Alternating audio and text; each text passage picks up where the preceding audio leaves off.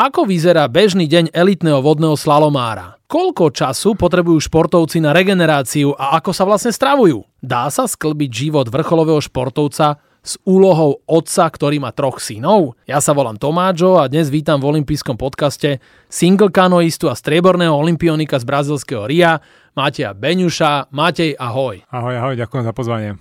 No ja sa veľmi teším, že si prišiel, tak najskôr mi povedz, že ako sa máš? Mám sa celkom dobre, teraz akurát medzi tréningami som mal čas dobehnúť, tak snáď sa to pekne porozprávame. Tak ja tomu verím a my sa budeme dvaja rozprávať o tom, že ako funguje vrcholový športovec, v akom režime, čo ješ, koľko regeneruješ, koľko spíš, ako sa správne stravuješ, či ideš do fast foodu, ale ešte predtým sa musíme otočiť za domácim európskym šampionátom vo vodnom slalome. Bolo to v Liptovskom Mikuláši. Iba dvakrát znela slovenská hymna, a boli to dievčatá, však raz boli hliadky a potom raz bola Eliška Mintalová, ktorej gratulujeme. Aj tu si zavolám do podcastu. Prečo neznela slovenská hymna aj pri nejakom e, mužskom vodákovi? No, to by som aj rád vedel, bo sme tam všetci traja single kanoisti, nie že vyhoreli, ale to je proste vodný slalom, že raz to vyjde, raz to nevíde a my sme si poťukali, boli sme rýchli. Vlastne v kvalifikácii sme skončili prvý, druhý, tretí. Tá individuálna jazda bohužiaľ nevyšla v tom, v tom finále.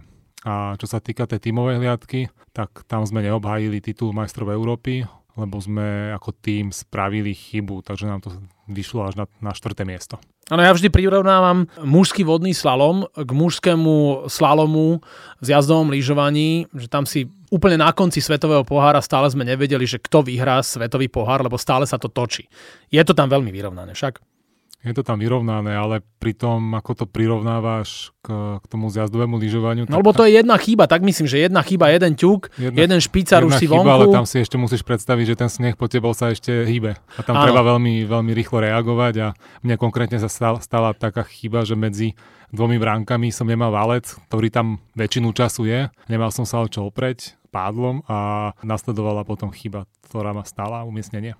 A okrem toho domáce šampionáty sú vždy zložité, lebo verejnosť vie, že my sme vlastne veľmoc, tak tlačili nielen na teba, ale najmä na miestných lokal matadorov, ako je Kubo Grigar, keď hovoríme o kajakarovi, alebo single kanoista Sašo Slavkovský, prípadne Marko Mirgorodsky, nie? Keď sú tí chlapci z Liptovského Mikuláša, tak tú Oravu poznajú lepšie, tú vodu, nie? Poznajú lepšie, určite boli od nich veľké očakávania, aj keď e, pre mňa tá, ten litovský Mikuláš vôbec nie je domáca voda. Ja tam chodím čo, čo najmenej, lebo ten kanál nie je úplne moderný a, a v Čuňove máme teraz prvotriedny, tak radšej sa snažím trénovať doma. Ideme na tie naše témy. Dobre?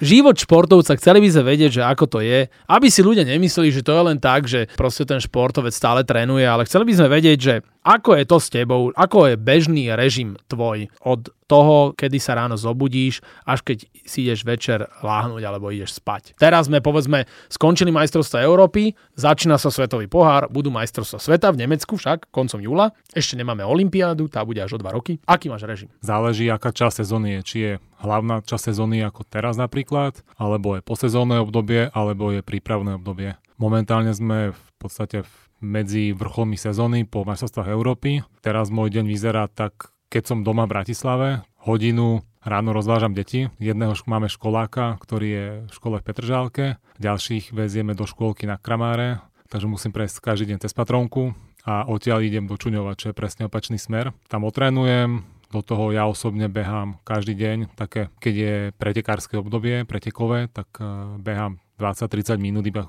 naozaj také regeneračné behy, trošku vytriasť laktát, vyvetrať hlavu, dobehnem domov, naobedujem sa, vždy mám nejaké aktivity, vybavovačky, podcasty a všetky podobné veci takto medzi tréningami. O druhej, o pol tretej utekam na ďalší tréning na vodu a odtiaľ zase pre deti rozvoz. A ešte záleží, lebo chalani jednotka, dvojka, najstarší a stredný chodia na hokej oni majú skoro každý deň tréningy, tak ich sa s manželkou musíme to nejak logisticky zvládnuť, rozviesť do koho kedy berie a niektoré dni sú také náročnejšie. Potom majú cez víkend turnaje, ja mám cez víkendy preteky, tak je to také rozlietané, divoké.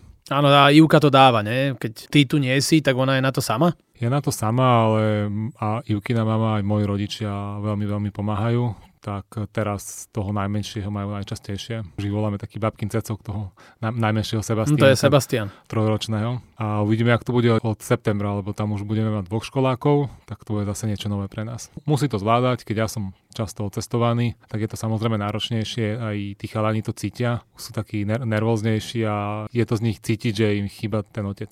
Ale je to aj tak atypické, že takýto vrcholový športovec ako ty, a že má troch synov. Vieš, že povedzme, Jirko Prskavec má dvoch, Kubo Grigár je v očakávaní. A Messi má troch. Messi má celý ansabel ľudí, čo sa mu o to starajú. Čiže je to také atypické, že ty si proste otec troch sínov. Nie? Že ja vždy tak rozmýšľam, že proste jeden syn koľko potrebuje a traja trojnásobok, to aj si vyžaduje energiu na to, nie? Teba tí chlapci skôr dobíjajú? Záleží, aký je deň, lebo keď tu všetci traja spolu, tak sú divokí, ale ako náhle je niekto sám alebo sú iba dvaja, tak je to proste super. To je sú proste veľkači.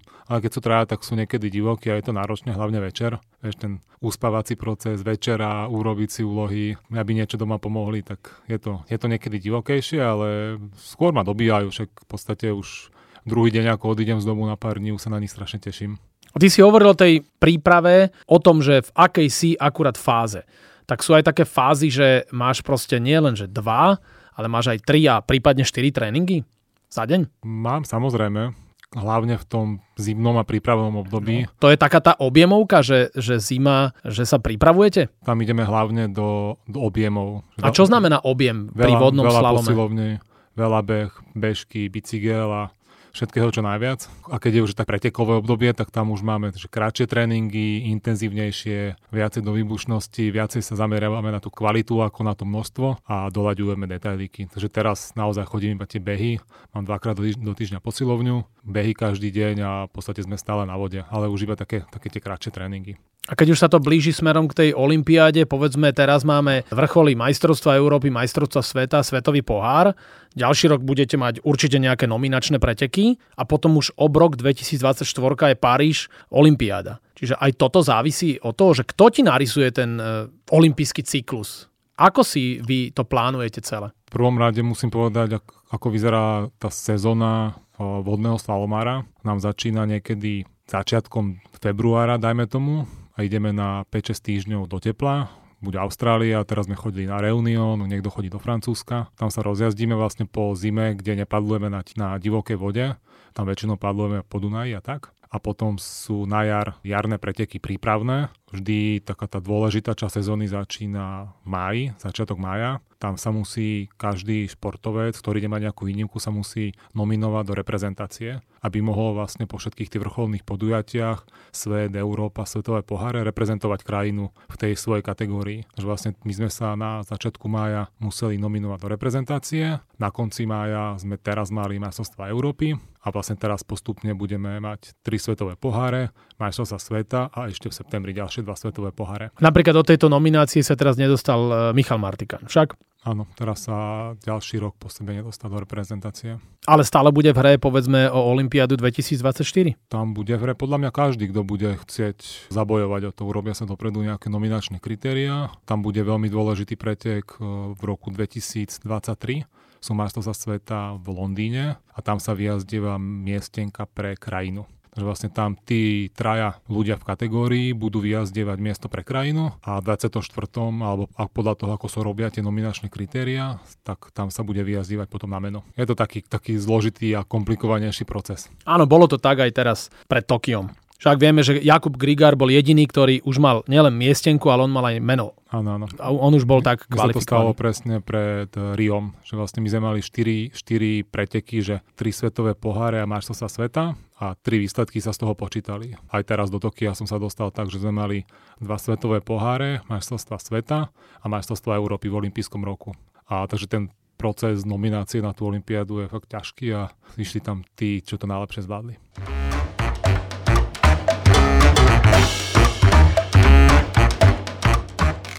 Najlepší to zvládajú aj preto, že dobre sa stravujú a dobre jedia. Povedz nám ty, ako ty ješ. Podľa mňa nie si ten typ, čo si zastaví vo fast foode a si nákupí nejaké burgery alebo niečo, nie? To nie, my sa snažíme jesť hlavne veľa zeleniny, aj deti sú na to naučené. A keď samozrejme hranolky milujú, však sú to deti. A snažíme sa jesť zdravo. Momentálne od februára si zapisujem do kalorických tabuliek, čo kedy zjem, koľko to má kalórií. A, a koľko denne zješ kalórií? Teraz okolo 3000.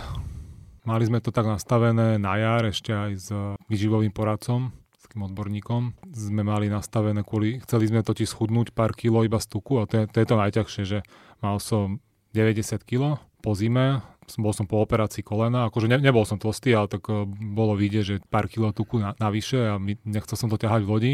Sme sa dohodli, nastavili sme si plán, aby som bol 20% v deficite. Sme si vypočítali, koľko trénujem, koľko kalórií mi približne spáli tréning na vode, posilovní, beh a tak ďalej a sme si to celé takto ponastavovali. Zapisovali sme si tie kalórie a schudol som 5 kg iba z tuku. Chodím pravidelne aj na merania, a aj na slno, takže svaly mi všetky zostali a schudol som iba z tuku, čo bol hlavný cieľ. Teraz už trošku aj pridávame tuky a, a budeme sa to snažiť udržať. Áno, lebo ty si dosť vysoký. Je to aj nevýhoda? Ty máš koľko? 196? 196 cm mám. Je to a... nevýhoda v tej lodi, že si taký väčší? Tak, a zase rameno všet, sily je lepšie, všet, nie? Všet, všetko má nejaké výhody, nevýhody. Nevýhoda sú určite tie kilogramy, lebo keď si tu spomínal Jirka, Jirku No, on je taký drobný útlý človek, čo? No, tak môže mať, ja neviem, 63 no. kg, keď sa na človek pozrie, tak samozrejme je to veľký rozdiel, keď niekto má 20 kg, ale zase majú menšiu páku, nedočiahnu, jak to povedať, nevedia sa tak uhnúť bránam, keď nemajú taký dlhý krk a záleží, aká je voda.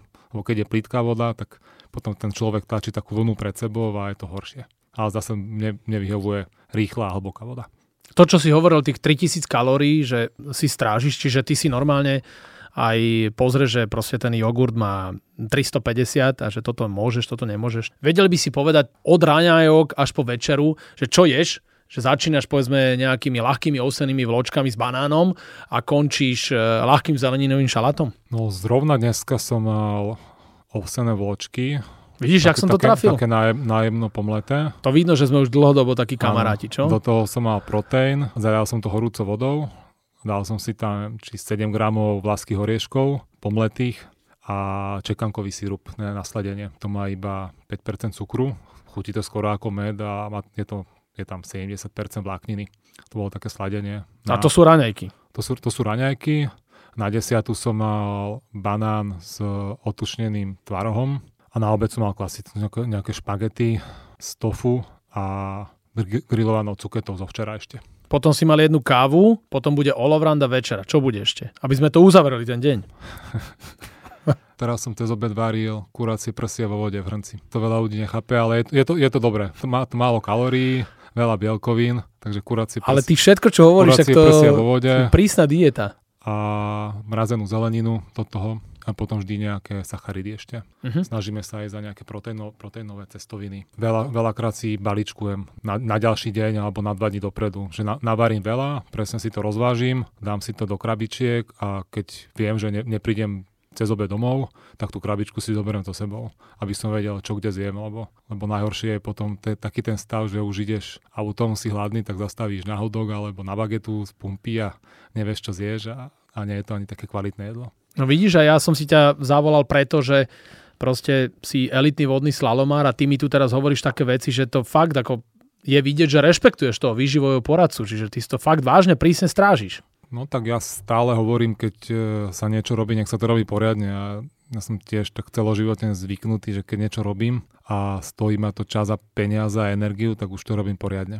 Samozrejme k tomu športu patrí aj regenerácia. Čo ty robíš? Samozrejme stretching, to musíš sa najskôr rozcvičiť, vystrečovať pred aj po a využívaš aj nejaké ďalšie regeneračné praktiky, ako je kryokomora, chodíš do bazénov, čo robíš? Keď si začal s tým stretchingom, tak na sústredeniach máme takú každodennú polhodinovú rozcvičku, takú trošku inú, ako som mal zvyknutý, to sme boli zase s iným kondičným trénerom, nám ukázal, s, s takými válcami, tak to, to robíme v podstate na sústredení každé ráno pol hodinu po raňajkách. Doma na to nie je čas, lebo doma sú deti, tak to robím až e, na mieste tréningu. A čo sa týka tej regenerácie, jak začala korona, tak pred koronou sme si dali saunu na terasu, lebo som zistil, že pred pár rokmi, že odkedy sú deti, tak som bol zvyknutý, že večer idem do lodenice do sauny a mám na to čas, ale teraz na to nebol čas, tak sme si dali saunu na terasu a uspíme deti a idem do sauny. Takže cez zimu tak 2-3 krát do týždňa si dám sauničku a okrem toho tam mám aj súd na chladenie, kde mám celú zimu ľadovú vodu a keď nie som v saune, tak e, každý, každý večer alebo každý deň som v súde. Na Čiže dá sa povedať, že sa otužuješ pravidelne? Na, nejaké, na nejaké 2-3 minútky. A dokonca mám aj taký plavák s takou kovovou trúbkou, že keď to je moc zamrznuté, že mi tam urobí dieru v tom v tom vedre, čo mám, aby som sa tam mohol potopiť aj s ľadom. Mhm, čiže to je blízko nula, hej? Čiže normálne to bude ľadová voda. Ja, ja ju vypúšťam, prečistím to, ale inak je taká studená, ako je vonku zima. Čiže otužuješ sa a čo také veci ako yoga, pilatesy, kalanetika, alebo také, nerobíš nič také? Teraz nie, ale pred pár rokmi som robieval vyslovene iba kvôli chrbtu, lebo tým, že mám tých 196 cm, v puberte som strašne narastol, tak som mal častejšie, alebo častejšie, no tak občas som mal problémy s krížami a, a klasika, skolióza a toto. Také nápravné cvičenia sme robievali. Teraz ma to už obchádza na šťastie.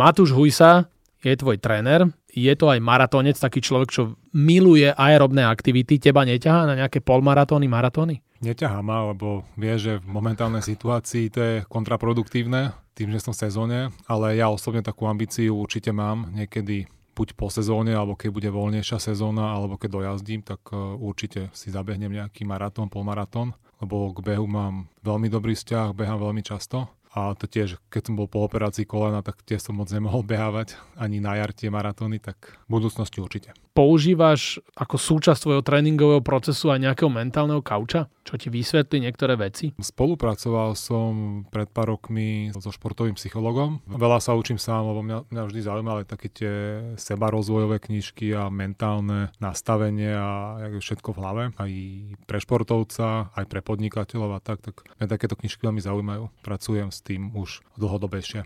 Áno, čiže sám seba dokážeš ovplyvniť, pozitívne sa nastaviť, odstrediť to zlé. Sú techniky, čo sa týka dýchania, hlboké dýchanie, nejaká relaxácia, vizualizácia, tak s tým už s tým sa snažím trošku pracovať. Odporúčam, keď hovoríš aj o tom otužovaní Wim Hofové cvičenia, aj dýchacie a hlavne dýchové, to je fantastická vec. Áno. To vieš veľmi pekne skoncentrovať. Roger Federer má 4 deti, má dvakrát dvojčky Ty máš troch synov. nebude ďalšie. Nie, nebude ďalšie, ale Roger Federer spí 10 až 11 hodín. Koľko ty spíš? Lebo ja som tých tvojich synov párkrát na tých olympijských akciách videl. To proste ustrážiť ich. To, Tobiáško je jeden z nich. Toby. To, Tobiáško je špeciálny. Tobiáško je špeciálny, ten s nami aj dekoroval a vlastne my sme ho tak nechali, že už môže na pódiu robiť, čo chce. Nie? to už taká súčasť. Zuzka Hrajak Šefečeková má zase Natyho, ktorý je moderátor, ktorý so mnou moderuje. Pointa je taká, že tí synovia, že či ti oni dovolia spať tak dlho ako ten Roger Federer. Koľko spíš? Povedz. No, našťastie mi dovolia spať, lebo tým, že sú živí a traja chalania pokope, ale mali sme to šťastie vďaka Bohu, že vždy dobre spali. My ich sa snažíme tak do 9. uspať, samozrejme ten proces je niekedy dlhší a záleží, kedy idem spať, o 7. stávam, keď som doma, ale spávam 8-9 hodín určite. Keď niekedy idem spať, že po polnoci a už ráno o 7. stávam, tak už to potom cítim na druhý deň, napríklad dneska. Áno, ale súhlasíš s tým, že spánok, že to je najlepšia regenerácia. To aj keď telo je zranené, unavené, tak spánok treba. Minimálne 9 hodín. Niekomu stačí menej, ale niekto potrebuje viac, niekto menej. Je to individuálne, ale súhlasím s tým, že ten spánok je strašne, strašne dôležitý. My máme dokonca aj na, na ruke také zariadenie, ktoré mi merá dĺžku spánku a aj recovery, kvalitu toho spánku. Lebo nie, nie, niekedy je plitky, niekedy je, a keď si pozriem ráno aplikáciu, presne viem, že Dneska som trošku horšie spal, som mal taký pličí spánok a už to bolo aj vidno v tej aplikácii, že mi dalo nejakú nízku recovery. Áno, a ty to potom cítiš na ten ďalší deň, ako dnes hovoríš, že si trošku slabší, ale cítiš to v tom tréningu? Ne, nebol som dneska nejaký slabší, len to hlavu mám trošku unavenejšiu, že mm-hmm. som musel dať o, o jednu kávu pre tréningov viac. Áno, čiže necítiš, že by si mal nejak menej síly alebo čo? Mm, nie, z takto z krátkodobého hľadiska nie. Áno, a ty hovoríš o tej objemovke, že chodíte niekedy do tepla, Reunion, Austrália. Ja si pamätám, že s tvojou ženou Ivkou som sa raz rozprával, že vy ste celá rodina do Austrálie a ona mala ešte aj zlomenú nohu že ju ste vo vozíku cez tú letiskovú halu plus tí traja chlapci, ty a celý ten equipment, to aj máte celkom také bizarné zážitky, ne? že s celou rodinou ide, že to tiež nie je úplne štandardné. Väčšinou tí ľudia odídu, že tréner, atlet plus veci a to je všetko. Musím povedať, že to bol taký kultúrny zážitok cestovať, lebo mali sme voľný víkend v januári, takže ideme na jednu noc prespať na Semering, že si daližujeme a manželka si Juka zlomila nohu a dva týždne na to sme leteli do Austrálie, celá rodina a to bol kultúrny zážitok. No. Juka na vozíku, tri deti do toho a išli sme. A našťastie nás zobrali na prestupe do, do launchu takého pre invalidov alebo takého nejakého launchu, čo tam mali na letisku, takže to bolo nakoniec celkom fajn. toto všetko, čo hovoríš, že keď aj rozvážate tých chlapcov, tak tá Ivka je asi dobrá partnerka, dobrá manželka, lebo ona to dáva veľakrát, keď ty nie si doma, si hovoril, aj starí rodičia pomáhajú, svokrovci, tvoji rodičia. Pomáhajú veľmi, však preto som si vybral, že, že, že je Hej, že si vedel, že toto bude tá dobrá žena, keď si budem mať veľa tých no, detí a budem preč. Mali, mali sme čo, 24 rokov, keď sme sa brali. A teraz v septembri už budeme mať 10. výročie, čo mi príde neuveriteľné, že to tak rýchlo ubehlo. Takže dobrá žena je to. Vynikajúca. Lepšie si nemôžem prijať ani. Ale vy ste celkovo taká vodnoslalomarská rodina. Mama jazdila za federálnych čias. Mladšia sestra to je Dana, čo má pána Mana. Nie, to už je Dana Man. Áno. Nie? Ona, ona žije v Amerike. Ona žije v Amerike a to je kajakárka. A jej, a jej manžel. A jej manžel, kajakár. áno, kajakár. A potom staršia sestra Monika, tá je bola rafterka. A za mladí rýchlostná kanoistika áno, a potom rafterka. No a takže je to tak, že sú tam tie gény a títo traja chlapci, čo už chytajú pádlo a už skúšajú kanoe? Tak v prvom rade... Keď hovoríš, že dobre hrajú hokej, ale vieš, že hokej hráš a potom zrazu nie, jeden z nich možno povie, že otec, vieš čo, že mňa to ťahá na tú divokú vodu. No tak keď mi to povedia, tak ja ich budem určite v tom podporovať, čak nebudem ich nutiť do niečo, čo nebudú chcieť, ako premotivovaný rodič. V prvom rade to sú strašne malinky, však majú 6 a 8 rokov, počas jeseň, jeseň, zima, jar, tak sa aj tak moc nepadluje na tej vode. To by boli aj tak iba vodeníci v telocvični, v posilovni a tak. Tam hrajú hokej, majú aj prípravu hokejovú. Začalo byť teplo, tak teraz ich začnem brávať aj na vodu. Po prípade Simonko najstarší už bol minulý rok týždeň na kempe na vode, ale oni sú ešte malinky, čo oni sa len hrajú. Určite ich budem brávať počas leta, však ich to baví,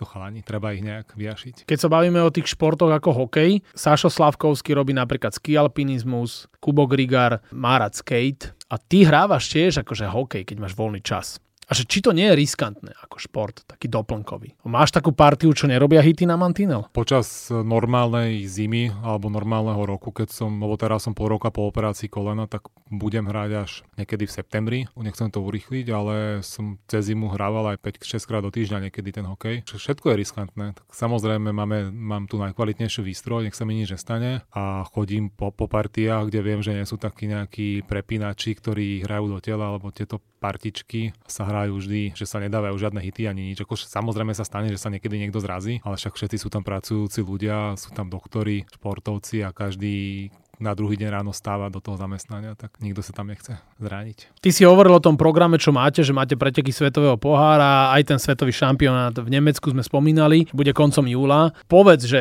potvrdí Slovensko napríklad medzi mužmi, že stále patríme na ten piedestál, keď hovoríme o vodnom slalome na divokých vodách? Tak ja dúfam, že tak teraz nám to na tej Európe nevyšlo, ani individuálne, ani tímovo teraz nám začnú tie svetové poháre a všetci budú chcieť čo najlepšie zájsť na, na ten vrchol sezóny, čo sú majstrovstvá sveta. Určite nebude toľko medailí ako v minulosti, však išli sme trošku dole s tými výsledkami, to každý vidí tých posledných 10 rokov, ale myslím, že jedna, dve individuálne medaily by mohli byť. Dobre, my vám všetkým samozrejme držíme palce, nech sa vám darí a máte teraz ideme na posledné dve rubriky.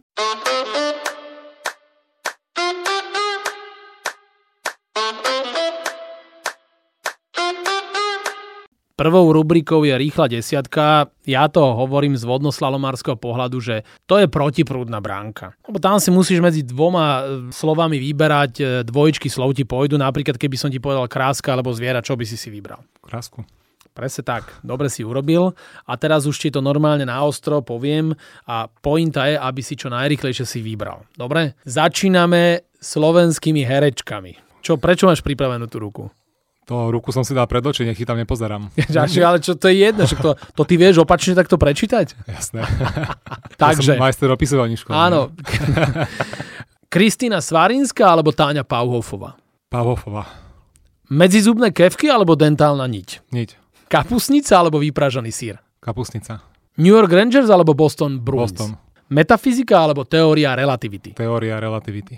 Lucie alebo kabát? Kabát. Odložené peniaze alebo riskantná investícia? Riskantná investícia. Výtvarná výchova alebo hudobná? Výtvarná. Motorka alebo e-bike? E-bike. Sandále alebo flip-flopy? Flip-flopy. Výborne, krásne si to zvládol, Matej, musím ťa pochváliť. Išiel si proste ako píla najrychlejšie, ako sa dá. A ešte musím povedať v tomto olympijskom podcaste, čo vy nevidíte, že Matej Beňuš si dával takto ruku, aby mi nevidel tie dvojice. To je fantastické, že aký férový prístup. No a teraz nasleduje poprúdna rubrika, alebo poprúdna bránka a to je last question, čiže jednu otázku teraz môžeš ty položiť mne. Chápeš? Som pripravený na najhoršie. Počul som, no podne, že počul som, však ťa poznám, tak viem, že veľa športuješ. Začína leto, tak už si pripravený do plaviek. Áno, začal som plávať po tých ťažkých dlhých zimách a večernom vyjedaní. Áno, už sa to pripravuje celé, ale je to veľmi bolestivé. Verím tomu, že v júli a v auguste už budem pripravený do plaviek. Zatiaľ je to tak, že niečo ti tam prevísa, ale to je súčasť toho športu. Lebo som si všimol, že keď sme sa fotili, že si musel mať to stiahnuté brucho, tak preto. Ale som veľmi rád, že oceňuješ moju športovú formu. Našim hostom v olympijskom podcaste bol vodný slalomár, strieborný single kanoista z brazílskeho RIA z roku 2016, legendárny Matej Beňuš. Matej, ešte raz ďakujem za rozhovor, že v tom tvojom nabitom tréningovom programe si si našiel čas, držím palce, Pozdravujem všetkých troch synov, aj výbornú a vzornú manželku Júku. Ďakujem pekne za pozvanie, majte sa všetci pekne.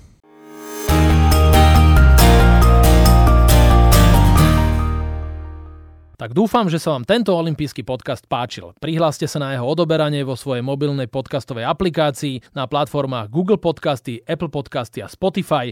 Všetky olympijské podcasty nájdete aj na www.olympic.sk lomka podcasty. Teším sa na vás v ďalšom podcaste, pozdravuje Tomáčo, prajem všetko dobré, športu zdar, počúvajte nás aj naďalej. Olympijský podcast vám prináša exkluzívny partner Slovenského olympijského a športového výboru, spoločnosť Typos. Generálni partneri Toyota a 4F. Hlavní partneri Bila, SPP, CZ Slovakia, Allianz a partneri Matador a Štrabak.